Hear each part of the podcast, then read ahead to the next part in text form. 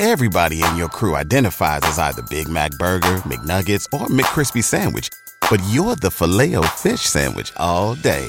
That crispy fish, that savory tartar sauce, that melty cheese, that pillowy bun. Yeah, you get it.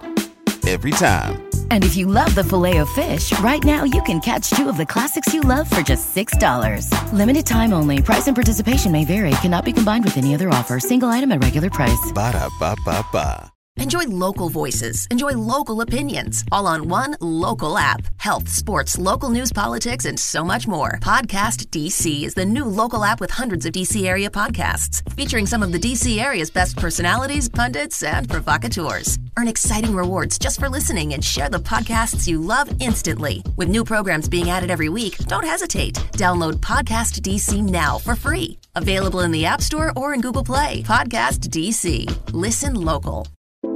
Say It Loud Network presents Conversations with Dr. Ian Smith.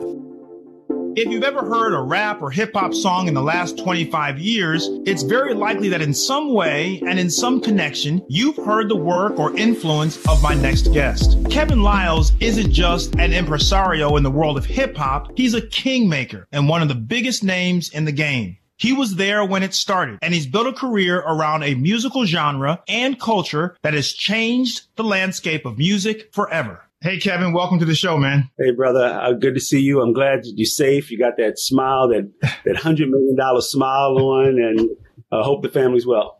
That's because I'm vaccinated, so I'm feeling good. Listen, I'm one step closer to being fully vaccinated. We like that. You know, you have such a a phenomenal career, so inspirational. I've known I've known of you for so long. You're you've been in the entertainment on the music side of things. I've been more on the TV side, but I've known your name. Your name is, is synonymous with success. Let's start in the beginning. You know, I read somewhere where you described yourself as a street kid. What does that mean? Um, I, I mean, there's many um, adaptations uh, or I would say meanings that people might have in life, but um, I, will simply put it: uh, I was a kid who grew up with a rusted spoon in my mouth. Um, uh, I, I, was still fed, uh, but something I couldn't have changed is my, my parents or the environment that I was in as a, a child. Um, so those choices weren't up to me. So um, uh, I, I, grew up, you know, in the streets of Baltimore. Baltimore is a tough city. uh, th- there's a lot of uh, uh, uh tough cities out there, but uh, I- am just proud to to say, as as tough as it is, everything about it has made me uh, who I am today. And if you cut me open, I still bleed Baltimore. Yeah, you know it's interesting. I agree with you that you know I live in Chicago. Chicago's a tough city. okay, so oh, oh yeah, oh yeah. so there are a lot of tough cities, but what I find interesting is when you meet people who come from tough cities and come from tough environments and they become extremely successful, those people are still appreciative of the environment they grew up in. They don't shun the environment they grew up in. Yeah, I don't, how can you shun something that's part of your life, that helped shape your life, that helped shape your choices, that had angels and bumpers add to um, helping you make choices? Uh, in, in, life. Um, like I said, you know, uh, my part of my legacy um, uh, is to me making sure that kid can look up at that street corner sign and say, well, how, how did Kevin Liles get a street named after him? Or, mm. or play on the, the, stadium and say, how did uh, he to build a stadium at his old high school or to go to Morgan State and say, well, I heard that, you know, Kevin Liles, you know, was an artist and he, he started thinking about entrepreneurship at, at Morgan State. Those things are, are just uh, important to me. And, and if I can be of service in any way to a city that helped shape me, who am I to, to shun away from it? You know what I mean? Yeah. I, I, I, love the city. You know, I have a, um, I personally, I have a, um, a personal warmth for Morgan State. I went to school up in the Northeast, uh, up in Boston uh, I went to school there. I went to grad schools in the Northeast, but Morgan State, when I was a little kid, I went to a basketball uh, camp there, Dr. J's basketball camp at Morgan mm-hmm. State. And uh, I was so young, I didn't understand really the college environment or what an HBCU was. It wasn't until I got older that I realized the importance of HBCUs, that I appreciated Morgan State. And so you know, you growing up as a kid in Baltimore, um, and, and, and in the environment you grew up in, what was it that made you feel like, despite as you said, you, you, can't choose your parents, you can't choose the environment you grow up in. But what was it that said to you, to a young Kevin, hey, you can make it and you're going to make it? Uh, I, I don't think I ever looked at life at making it. I looked at life as surviving it. Mm. And what a lot of people um, don't realize, um, like success, and you know, my success was did I get to wake up and live another day. You know, my success, my success was um, seeing my grandmother um, sweep the whole block, not just in front of her house. Uh, my grandfather go to work every day, and no matter what, uh, was important to provide for his family. My success also was the drug dealer on the corner that had all the girls and the money and the whole thing. My, success was the, the, the church, uh, which I uh, sung in the choir, or Boy Scouts, or, or playing uh, basketball and football and baseball. Those were just things that kids did. To own your own business, to uh, create, I, I, did, I, didn't know, I didn't know that this existed. You know what I mean? And um, to me, um, I never look never look forward to tomorrow. Remember, because in Baltimore at age 16, you're supposed to be on drugs, dead, or in jail. Mm. So when I when I got to 21, I said, "Oh, I might I might get to live a life." You know what I mean? but, but, but but never never expected in my wildest dreams to be 50. Uh, never mm. expect uh, expected in my wildest dreams to be able to be of service and live for the greater good, the greater God, because again, I was in survival mode. And, and, and, and, I'll be honest with you, I'm still in, in survival mode because there's a lot of work to be done. I, I remember uh, I saw Kobe posted uh, something, two championships, uh, two, uh, two games up in the championship game. And the reporter said, why are you not smiling? You're two games up. He said, because the job's not done. I still feel that God, you gave me 50 years on this earth and you showing me all this, I still feel my job is not done. And so I'm still in that mode uh, of survival. Well, you know, I'm, I'm, I'm glad you said that because I feel the same way, by the way. I feel like I'm blessed to have lived, um, you know, to see 50. And I also feel like while I've done a lot, people tell me, I feel like there's a lot left to do. And that's what keeps motivating me and fuels me to want to keep doing things. People say, well, how many things do you do? As many, as many as I can do. I, I don't have a limit. I'm gonna just keep going. I want to. I, I want people read your name, they see your name, and they associate it with. I mean, you are a luminary when it comes to the music industry, particularly hip hop. I mean, you are you are one of the kings. There's no doubt about it. Uh, you're you're a king. But it didn't start that way. People see you where you are now, but they don't know what you've been through. I want to go back to you being an intern at Def Jam. And anyone who doesn't understand or know hip hop culture, Def Jam was the absolute seminal gateway uh, for what people hear and listen to, and the culture that is such an international sensation.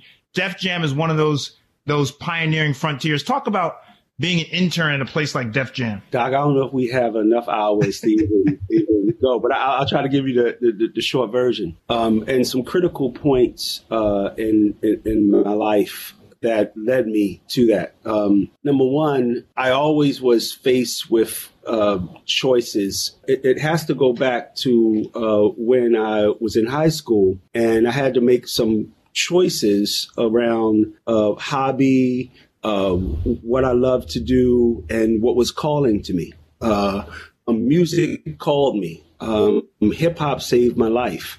Um, I had to make a choice on in my senior year whether or not I would continue to play football or would dedicate my, my life to uh, the creative space around um, music. So I made that choice. Uh, I made the choice of being a life scout and not getting Eagle Scout because hip hop was calling me in, in, in such a way.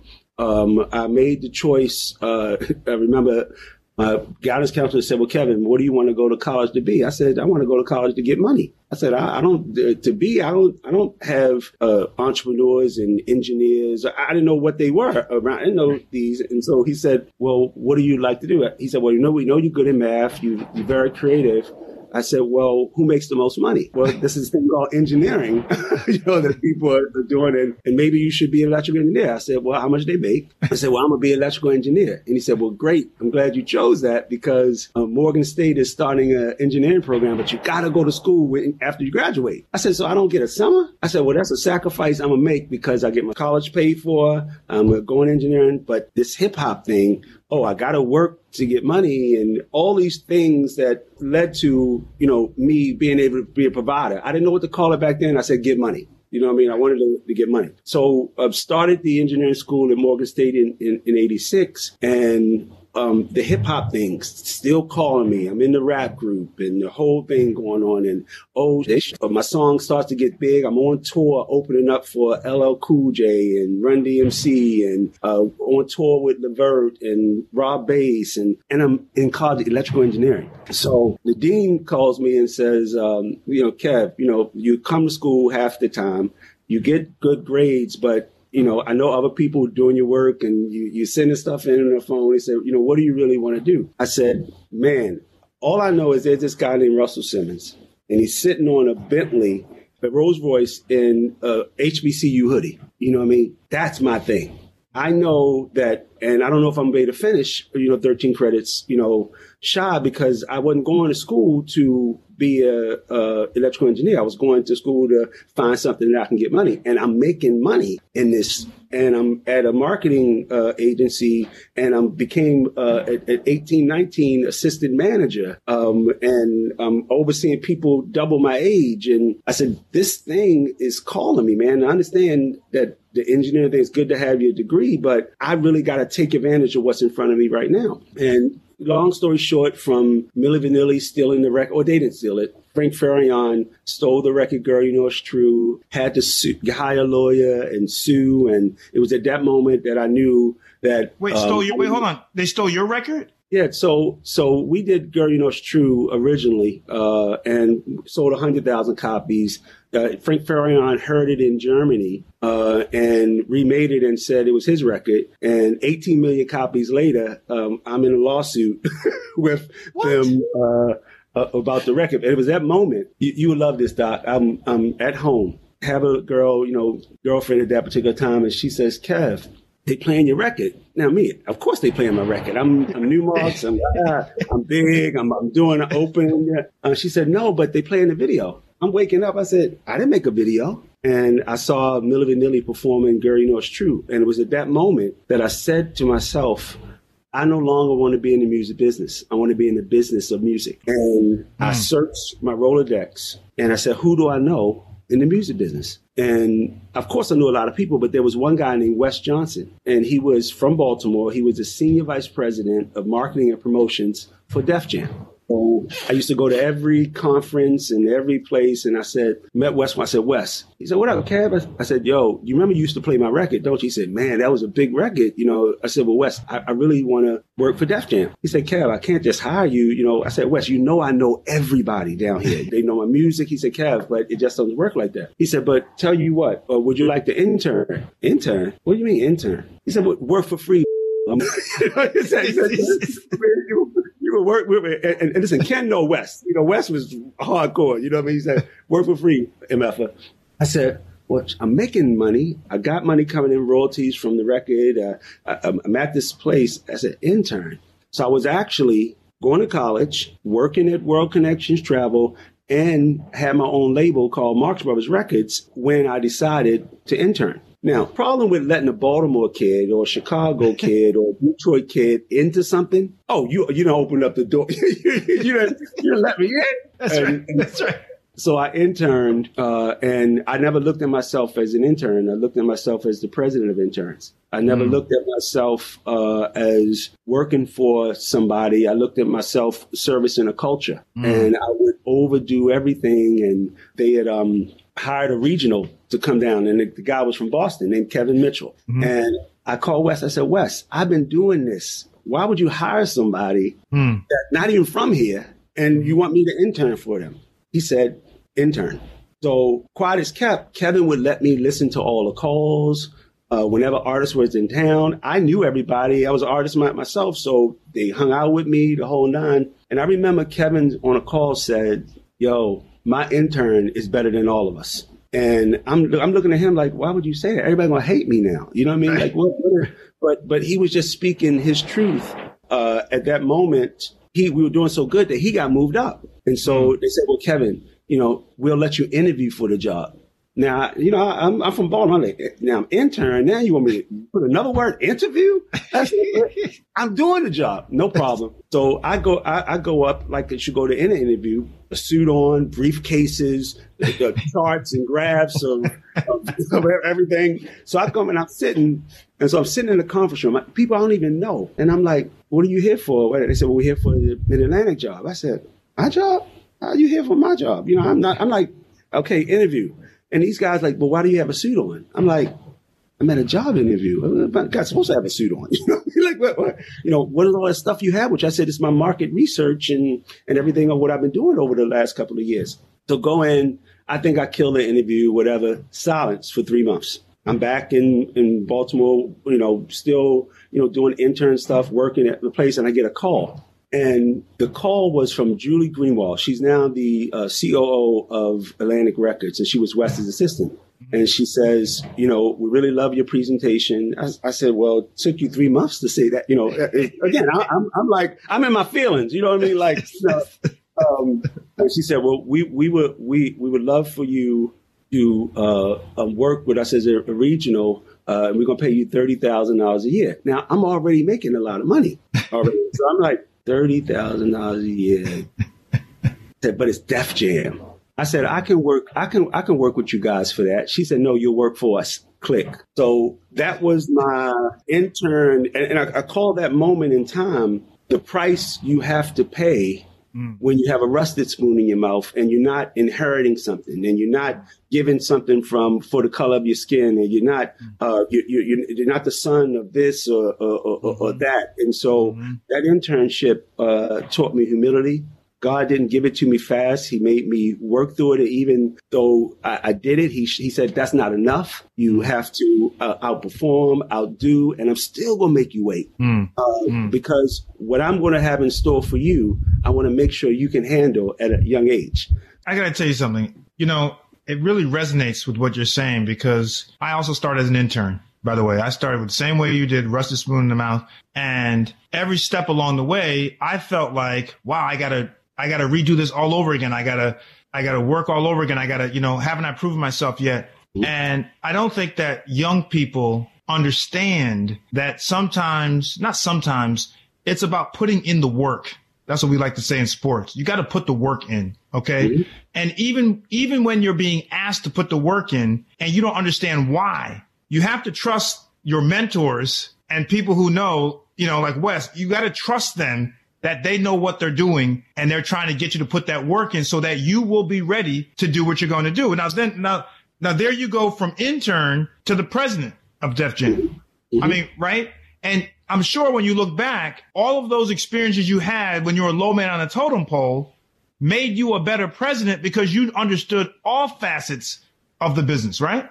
You, you know, I was an artist, so I knew how art I wanted I wanted to be treated. Um, and so I knew how I wanted to treat the artist. Uh, on top of that, I knew the um, how to engineer my way through things, and there was no shortcut to it. And the hard work part, my my my, my dad and my my grandfather always, you know, said, "Show up, put in the mm. work, mm. show show show up, even when other people won't show up." That's right. And I, I, started to all the terms, you know, sleep is the cousin of death, and you know, the early bird gets the worm, and all, all those, all those, and, and I'm, I'm bringing this to an industry where everybody was, you know, uh, come to work at, at 10 30, 11 o'clock, have the water cooler moment. Oh shit, it's lunchtime.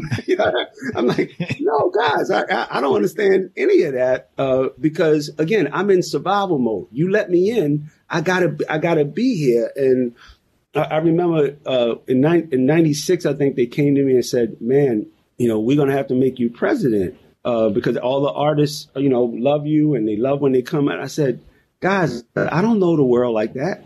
I, these, I don't know these people like that. They're gonna all, all of a sudden report to me. I said, I, I don't think it, it would be the best thing for the organization if I'm just named president um, without having the tools in my toolbox to not only have the title, but actually perform the job at a level that I want to perform it. Mm. And so for those that year and a half, um, I went into training, you know, learning what the landscape around the world looked like, learning of, of how could I be of service at Def Jam in a way that from Rick's uh, isms and Russell isms to Lyor isms to having my isms mm. uh, um, that work, what would that mean?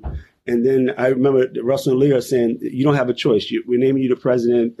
you know, I know we know you're 30 years old, but you know, uh, we name you the president. Uh, go to work." And so that's how it happened. And you went to work. Not only did you go to work, and not only were you overseeing the most productive and the most iconic period of the record label's history, you also grew even bigger. Then you went and uh, you also headed Warner which is a huge, huge house. I, were you the first African American to head that? Well, I was the executive vice president. You know, I always tell people, um, a lot of times I'm the only black guy in the room.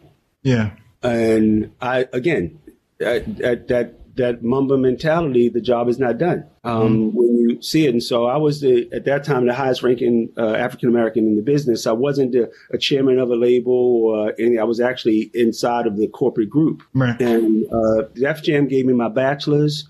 Warner Music Group gave me my master's. Uh, I like that. I like um, that. And I just remembered, you know, because you're reporting to a board of directors, Bain Capital, mm-hmm. Provident, Thomas H. Lee, blah, blah, blah.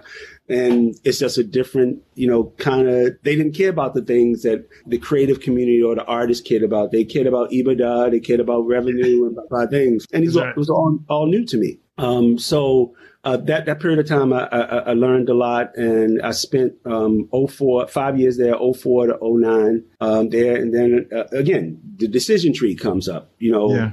um, what you what you want to do, how you want to do it, and I had to make another choice then. So here you are. I mean, you've worked with the biggest artists in the hip hop. Name some of the artists you've worked with over the years. Uh, I, mean, I, will go Just back. some of them. Okay, that uh, Run DMC, uh, Public Enemy, um, Slick Rick, EPMD, uh, to LL Cool J, Redman, Method Man, Jay Z, DMX, Ja Rule, Ashanti, Ludacris, Domino, Warren G. I mean, I mean that, that's that, that's that, that's only Def Jam. I, I, didn't I mean, get listen, to Warner about, Music. Think about this. You that's the equivalent of someone saying, "Yeah, I was a producer for." Brad Pitt, Denzel Washington, Julia Roberts. I mean, it's just, it, I, I, I'm just trying to get people to understand how huge and how rare of an air you have occupied in this space and how your name will go down in history as the king. I mean, it's just it, one of the kings. It just, it has to. And I'm just being honest with you. And what I've loved about your story, though, this is what's most heartwarming to me is that regardless of how successful you've been through the years, you still work. You still have that fire. You can't teach people fire, by the way, uh, Kevin. You can't teach it. And I'm the same way. And I try to tell others one thing I can teach you kind of, I can teach you how to lose weight. I can teach you how to write novels, but I can't give you the passion and the fire to wake up early in the morning and to stay up late at night to get the job done. And that's what I love about your passion is the fire inside of there. You, you, you know, uh, I have a 22 year old son, a 20 year old daughter, a nine year old, and a six year old. And it's just some things you, you, you can't teach, you know what I mean? But you give uh, every opportunity. And I, I, tell the young kids now, guys, you're not going to outwork me. You know what I mean? Uh, the small small story when I, they gave me the, the job, I wasn't, I was the general manager of promotions, whatever title they made up for me at that particular time. And I would come in the office, you know, eight o'clock, and I would see a, a light on in the corner, and it was the president and chairman at the time, Lyor. And I'm like, oh, he's not to beat me to work. No, he's not beating me to work. So I c- came in at 7.30. The light was on still. And so we going back and forth, and he's told me, I will always be here before you. And I said, let's just, we'll, we'll end it, we'll end at 730. Wow. we'll be wow. here. We'll, wow. we'll be here. Cause I always, in my mind, I said, who am I to come in after the chairman? Who, what, what? And, and, and so we, we started a culture of guys, we're here to work. This is a business. You know, a radio station's on for 24 hours. You know what I mean? Why, why do we think our artists shouldn't be serviced for 24 hours? So I remember I used to take little notes and uh, write on people's doors, what makes you better than me to come in after me? Because I was changing culture. I was changing culture and mindset, you know, uh, in, in the company. And so I, I, I, can only say that fire, you ever have something and you never w- want to lose it, like a, a love or an opportunity. Um, I, I, just was willing to do whatever it took um, to not have to be a statistic. You know what I mean? I wanted to be a success story. So that, that that's burnt, even to this day, uh, to be of service, there's nothing I, I, wouldn't do. And that, that's how I look at life. Um, I never looked at it like, oh, I get to work for this one, or I get to do this, or this. I never look at, woke up, wake up every day and say, oh, another day for me to make it happen. you know, whatever, whatever encompasses that, I'm, I'm going to do. Maybe talking to Barack one day or talking to T.I. or going to help this person. Ah, I'm, I'm going to go put in the work. So that's, that's really how I looked at life. Let me say this to you. It's interesting when you are successful like yourself and you have worked really hard to get where you are. And then you have children who are not growing up in the environment that you grew up in, which was part of your motivation. Same with me, by the way people don't understand how difficult it is to try to create an environment for your kids so that they have some type of organic feeling or drive to succeed rather than living off of your success and what you can provide for them. It's not very easy. And I know it sounds, I know it sounds like problems, you know, you know, first world problems, but it really is difficult when, because the way I am is I love, I, I have a hard work ethic. I love to work. I love getting results. It makes me feel good and keeps me going. I want the same for my kids, but I can't create the environment that I had as a kid. I can't create a false environment. I can't create those struggles. How do you handle that? I don't know if handles the word. I can tell you I'm dealing with it. I can tell you that um, it's an ongoing uh, conversation and evolution. My kids uh, went uh, back to Baltimore because of, uh, of, of divorce with my ex, uh, and I thought, what better? How all my family's there, everybody's there, and so as as a dad, it's hard to not be with your kids every day.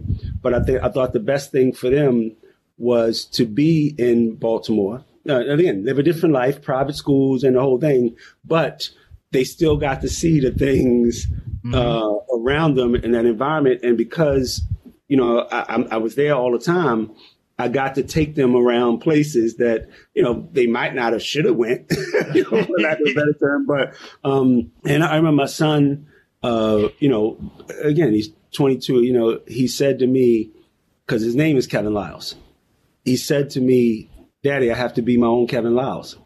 Mm. You know what I mean? And I said, I, I want you to be. Uh, but I, uh, in the typical parent fashion, I don't want you to struggle with the, blah, blah. but the reality of it is, um, in order for them to be whole as a human being, they're going to have to travel their own path. Mm. And to me, as, as much as I want to uh, hover them and, get, I have to allow those choices. And, and one of the hardest conversations I had to have with him was I can't give you what uh, uh, what what wasn't given to me. Right. Know, I can show you what opportunity looks like. I can talk to you about leverage. I can do all those things. But you are you're a hard hit like your dad. You're gonna have to mm figure it. out. You have to go through life and figure it out. So this conversation, of what we're having right now, is ever evolving.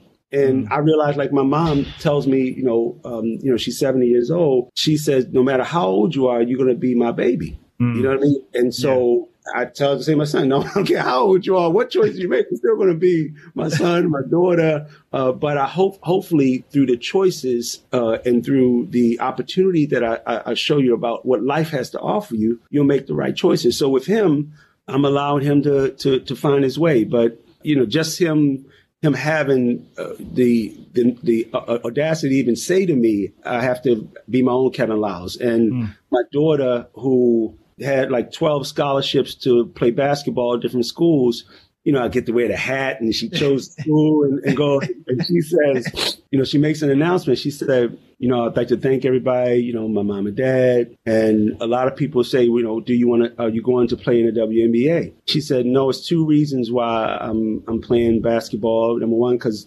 God gave me the gift to be able to do it. Uh, and number two, my parents paid for school since I was in kindergarten. I didn't want them to have to pay for college. Wow. I said, oh, I raised a good one.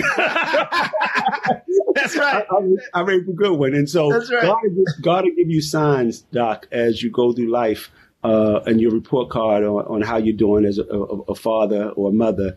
And he's constantly giving me signs to my oldest and um, my youngest now, a nine and six year old. Um, mm. They um, um he's teaching me uh, how to be present. Mm. Um, when uh, when I was young, young Kev was all this about getting money, and now um, uh, I'm at a point where I want freedom, freedom to do what I want to do, when I want to do it, who I want to do it with, and yes. pre- be present with my family. So you know, I'm still evolving as a person, also. Yeah, me too. Hey, before I get, I, I always end my interviews and conversations with something called the random seven. But before we go there, I have to ask you this question because this is so critical. I can't talk to you and not ask you this question. When I was a young boy like you, hip hop had just come on the scene. I remember my aunt bringing home Grandmaster Flash, uh, Sugar Hill Gang. I remember that. I still have the album that I never opened up, a collector's item. I got it. Okay. So, mm-hmm. and I remember her coming home saying, this is the new style. And, you know, my grandparents telling us, you know, telling her, don't bring that stuff in the house, the whole thing. Okay. I was there. Okay. Right, right. But I have to tell you from when I was a little boy to where I am now, I never imagined that that style of music would become the sensation, the international sensation that it is today. Everyone doubted it. It's not going to last. It's a passing fancy. It's just the opposite. Hip hop the culture of hip hop is one of the greatest exports from American pop culture, period. Whether I'm in Japan or China or Germany, hip hop is international. It's an international language. I want to ask you, what do you think about here we are in this moment of awakening in the country and various parts of the world, but there's been a lot of talk about how hip hop has the culture itself has been pilfered and stolen from from those who didn't originate it, from non-blacks who have profited gigantically off of a culture and have tried to keep the culture into one of violence and mayhem because it's more profitable. What do you say to people who who criticize that hip hop has not been served best by the outsiders and what is the future of it? You go with one of those questions that, that you know is going to re- require me uh, um, but reading Stamped from the Beginning and all, all, all, the all the books by my, my friends that um, are constantly reminding me. But where our culture uh, was built on those, our culture was built on uh, lack of opportunity, lack of access. Uh, so you know everything. Uh, when there's opportunity and, and, money and economics involved, uh, there will be a system uh, placed around it to oppress our people. But it's different. Uh, but it's different about hip hop uh, because it was born out of oppression. Mm-hmm. It was born out of uh, you don't want me to wear your clothes. Uh, you don't. You don't want. You only want to play me on one hour every Friday night. Uh, you know. And what happened is they didn't realize we were never making music. We were building culture. And mm-hmm. by building culture, um, oh, eventually a mayor is going to be somebody who loves hip hop. That's right. That's right. Eventually, eventually, uh, the engineer is going to be somebody who loves hip hop. The program director is going to be the, the, the doctor is going to be somebody who loves hip hop. And oh, ish, you got black and white and green and all colors of people you know, I always say, and, and, and my, my, my, my, civil rights friends say, Kev, watch yourself. I say, you know, hip hop has done so much for race, race relations, and it's mm-hmm. and, and, we haven't got the respect uh, that yes. we have by bringing people together in a, in a way. Uh, um, so I don't look at um, people pillaging and you know raping the, the culture because I don't believe you could do what we do. Mm-hmm. That that's just that, it, it's just you know um, you can't out rap me or out you know hip hop me or out because we actually we actually created uh, uh, the culture and I use every inch of my, my, my body and all of my time uh, being a bridge um, mm-hmm. and not a fire uh, mm-hmm. to uh, to make sure people understand um, that uh, we, we this music survives unlike any other music. The number one music in in the world right now because it was born out of a place of necessity. Mm-hmm. And um, we you can't you can't take that away from us. You know what I mean? So to me, I, I don't look at it in the negative ways. And yes, there's the glass ceilings that we got to break, and the C suite doesn't look like the music people consume. But uh, in, in, in, my Kobe Kobe voice, is the job done? Yeah, job not done. Job not yeah. done. Well, I got to tell you, let me tell you, when I'm when I'm in Sweden and they're playing hip hop hard in our hip hop, I sit there and my brother said. Now, this is what people back home don't realize how big hip hop is. Here we are way over in Sweden on a Saturday night and all they're blasting is hip hop that started yeah. back, as you say, in the struggle. So I just, you're right. I don't think hip hop gets enough credit for what it's done for civil rights and for bringing people together. Hip hop doesn't get it, and neither does the Negro spiritual. Mm, yes. Mm-hmm. Yes. What, what, what, what, which, which was also born out of oppression. Out of real oppression. You know, so, so, so you go, you go through, um, uh, anything that was born out of a, a, a, oppression is underappreciated. But through faith, we work hard every single day. Because how about this? The, the kids that'll never get to see Sweden. If it were not for hip hop, I didn't have to put a gun in my hand and go kill people I didn't know uh, for some war that I want to fight. Hip hop provided me a landscape, a larger landscape for me to come back home and say, yo, really, when you go to Africa, it's not just a jungle, guys. That's not right. just zebras and ape. No, it looks like San Francisco and Cape Town. That's right. That's right. And, there, there, were kings and queens prior to, like, so right. again, it, it, it provided. Uh, so I just wanted to add that little note. Yeah. Um, no. It, so no, that's good. I just I just said to my mother last night because um, we were talking about uh, Skip Gates, Henry Louis Gates did the PBS, the Black Church, that special, and I said, well, did they sing any old Negro spirituals? Because I'm a child of God in the church, and so as a little kid, though I didn't understand the Bible very well, I didn't understand religion well, I could relate to the words of the songs. There was something about the songs, uh, the not just the words, but the way the words delivered. To this day, I'll be around the house and I'll start singing something. My kids will be like, "What you singing?" And it's something I remember as a six-year-old boy sitting next to my grandmother, listening to the choir sing. So uh, I, I, I appreciate you actually saying that about the Negro spiritual. Okay, these are seven quick questions, fast answers. Um, that I ask, and you just shoot whatever comes out. Yeah. Um, number one, what does success look like to you? Freedom. Um, nothing more than, than, than freedom. That, that, I, don't, I, don't, calculate it with money uh, anymore. I just calculate it with freedom to do what I want, when I want, with who I want, how I want. That that's success to me. If you were not working as a music executive or artist, what would your career be? Probably be of service um, in the church, uh, probably be of, of, of service um, in some philanthropic organization. Um, I, I, don't. I I, I want a, a, politician, a mayor. Um, uh, you know, people ask me to run for mayor all the time of Baltimore. Um, senator, I, w- I would be I would be of service because my life is fulfilled when I'm able to uh, make other people happy. That so I, I would I would be of service. Okay. What do you own that's really expensive, but you don't feel guilty about? Golf, my own fitted golf clubs. yeah, okay. okay. A, go- a, go- a, go- a, golf membership to Alpine Country Club. yeah, yeah. I, I, okay. That is a guilty pleasure that I'm okay with how they feel about it. Okay, we're going to play sometime, by the way.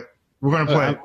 Uh, you you let Achille, don't let him talk that and not do it. So get make sure you circle back and get that done. We'll do it. Okay. Who would you like to have a long dinner with who you haven't met yet and why? Oof, Martin Luther King. I, I would want to talk to him about that calling and how it was the most important thing to him, and he gave his life, you know, for it. I like to have a conversation with Jesus. Again, walked amongst the people, sacrifice, the whole thing. And, and my, you know, Malcolm, I go down the list of all the people of service because I really truly believe it's why God still has me here. You know what I mean? Um, so I, I, would say Martin number one, and um, you know Jesus, you know number two. It's interesting you say that, by the way, because Martin. What most people don't know about Martin Luther King is that Martin Luther King was somewhat forced to be in the position that he was in. They said to him, "You're going to do this," like like they said to you, "You're going to be the president." He it was very similar. He said, "I I'm not ready for this." No, you, are ready for this. This is your call. This is, so it's very interesting you chose that. I I, I like that parallel because the same thing happened to you. What really makes Kevin Liles angry? Angry? I, I don't. I don't know if I see. Here's, here's another thing. I don't know if I, I, I really get angry uh, anymore because I accept people for who they are and um, what their their life path lead them. But when someone does not take advantage of an opportunity or a blessing that's given to them to its fullest, I'm disappointed. So I won't. Mm. It won't be uh, angry. I, I don't. I, I, can't get angry because that's the the you know God made them for who they are, what they want in life. But uh, I tell everybody, you know, He doesn't allow you to wake up and not create something great that day. You know, so so people, you know, who don't take advantage of life, you know, I, I can breathe, yo. I can see.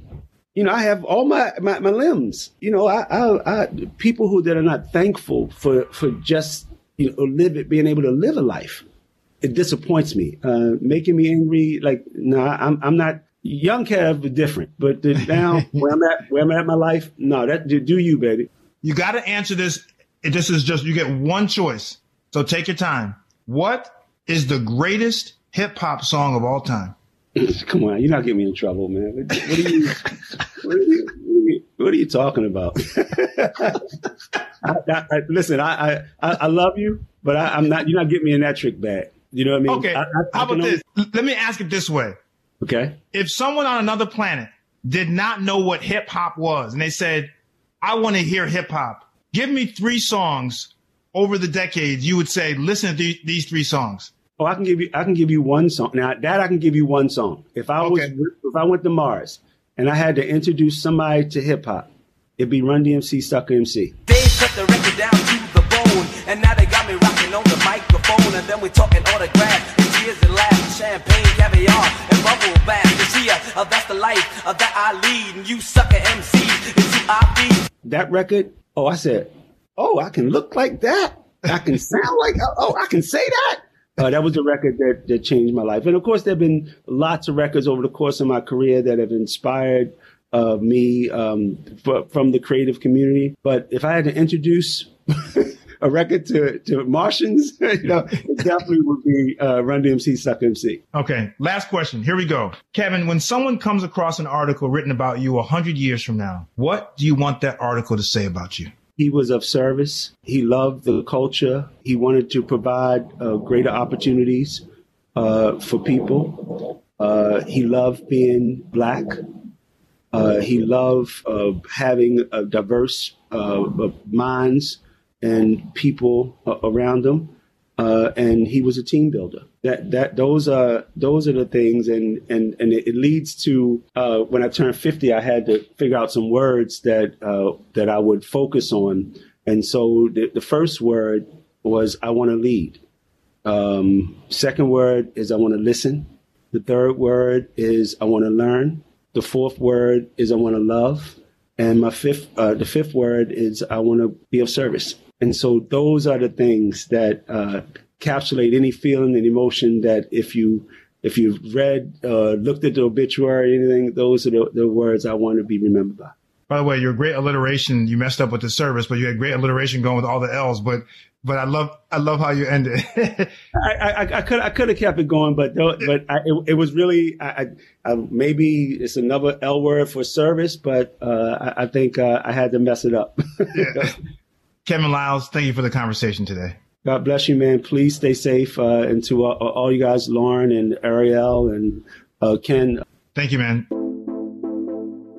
Conversations with Dr. Ian Smith is hosted by Dr. Ian Smith, associate producer Lauren Turner, executive producer Ian Smith, edited by Ken Johnson, executive producers Omar Thompson, Andrew Kalb, and Ken Johnson. Find the Conversations with Dr. Ian Smith podcast on Apple Podcasts, Stitcher, Spotify, TuneIn, or wherever you get your podcasts.